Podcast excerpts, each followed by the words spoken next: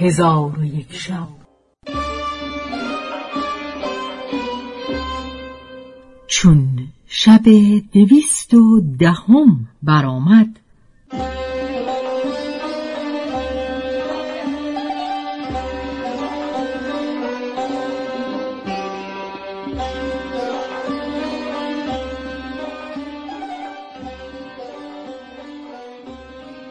گفت ای ملک جوانبخت چون سیده بدور حیات و نفوس را از قضیه خود آگاه کرد و پوشیده داشتن راز از او بخواست.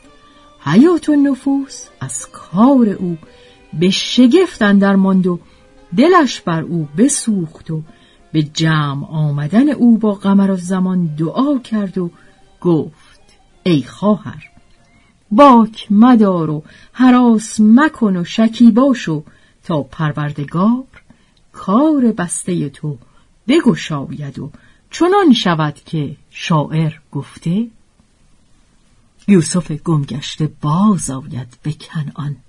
غم مخور. کلبه احزان شود روزی گلستان. غم مخور. ای دل غم دیده حالت به شود دل بد مکن. وین سر شوریده باز آید به سامان. غم مخور. چون دو بیت به انجام رسانید گفت ای خواهر سینه احرار قبور اسرار است. خاطر آسوده دار که راز تو آشکار نکنم.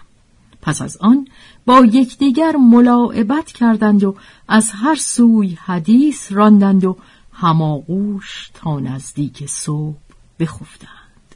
آنگاه حیات نفوس برخواسته مرغی را سر برید و کهنهای به خون او بیالود و کنیزکان را آواز داد و کنیزکان در آمدند و دف شادی زدند.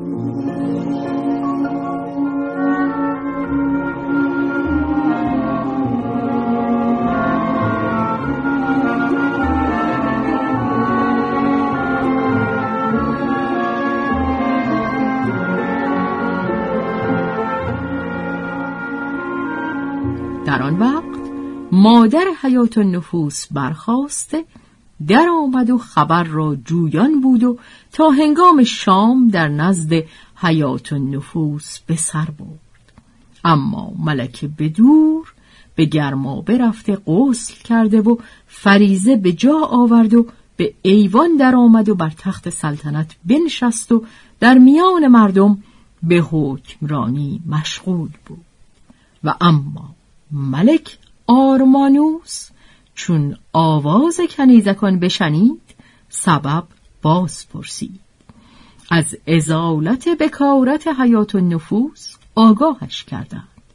فرهناک شد و ملالتش برفت و ولیمه ها فرو چید تا دیرگاهی بدین منوال بودند.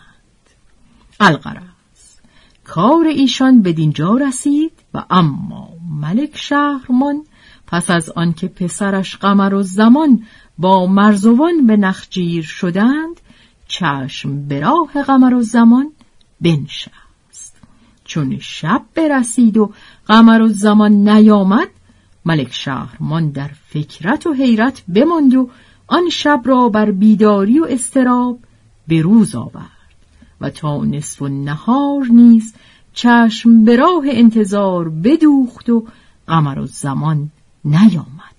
ملک شهرمان را دل به جدایی گواهی داد و آتش اشتیاق شرر افروز شد و از برای پسر چندان بگریست که جامعه او تر شد و با دل محزون و ناشاد این ابیات برخواند تا جدا گشتی از کنار پدر تیره شد بی تو روزگار پدر.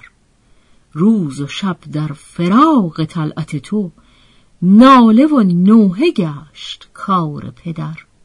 غمگسار پدر تو بودی و گشت بی تو یاد تو غمگسار پدر. چون ابیات به انجام رسانید سرشک از رخ پاک کرده لشکر را فرمان رحیل بداد. پس سپاه همگی سوار شدند و ملک نیز سوار گشته با دل محزون و اندوهناک بیرون آمد و لشکر را چهار بخش کرده به چهار سو بفرستاد و گفت پس از جستجوی در سر چهار راه جمع آیند.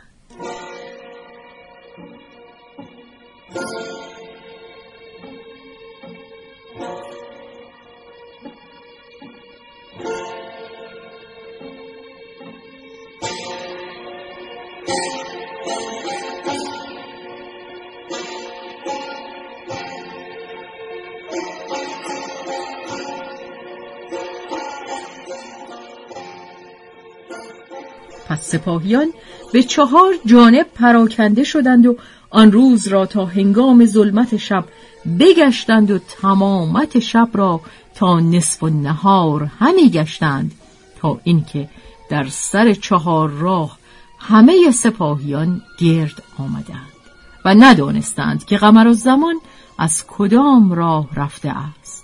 ولکن اثر جامعه پارهی از جامه و گوشت در یک جا مشاهده کردند. چون ملک شهرمان این بدید فریاد برآورد و وا ولدا بگفت و تپانچه بر روی خیش زد و ریش خیش بکند و جامه بر تن بدرید و به مرگ فرزند خیش قمر زمان بگریست و بنالید و لشکر نیز به گریستن او بگریستند و بنالیدند که به هلاکت نزدیک شدند و ملک را دل از آتش حسرت همی سوخت و این ابیات همی خواه ای عزیز پدر کجا رفتی؟ از کنار پدر چرا رفتی؟ بر نخورده ز بوستان بقا سوی کاشانه فنا رفتی چه سزای تو بود اکنون مرگ ای سزا چون به ناسزا رفتی. اجدهای است مرگ مردم خار پس تو در کام اجدها رفتی. چون ابیات به انجام رسانید با دیده اشک فشان به سوی شهر بازگشتند. چون قصه به دینجا رسید بامداد شد و شهرزاد لب از داستان فرو بست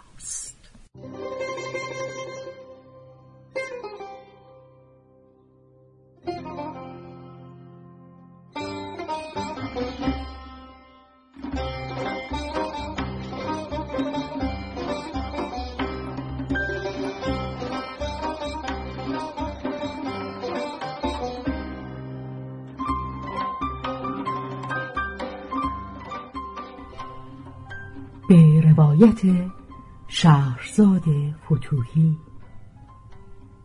تنظیم از مجتبا میرسمیعی.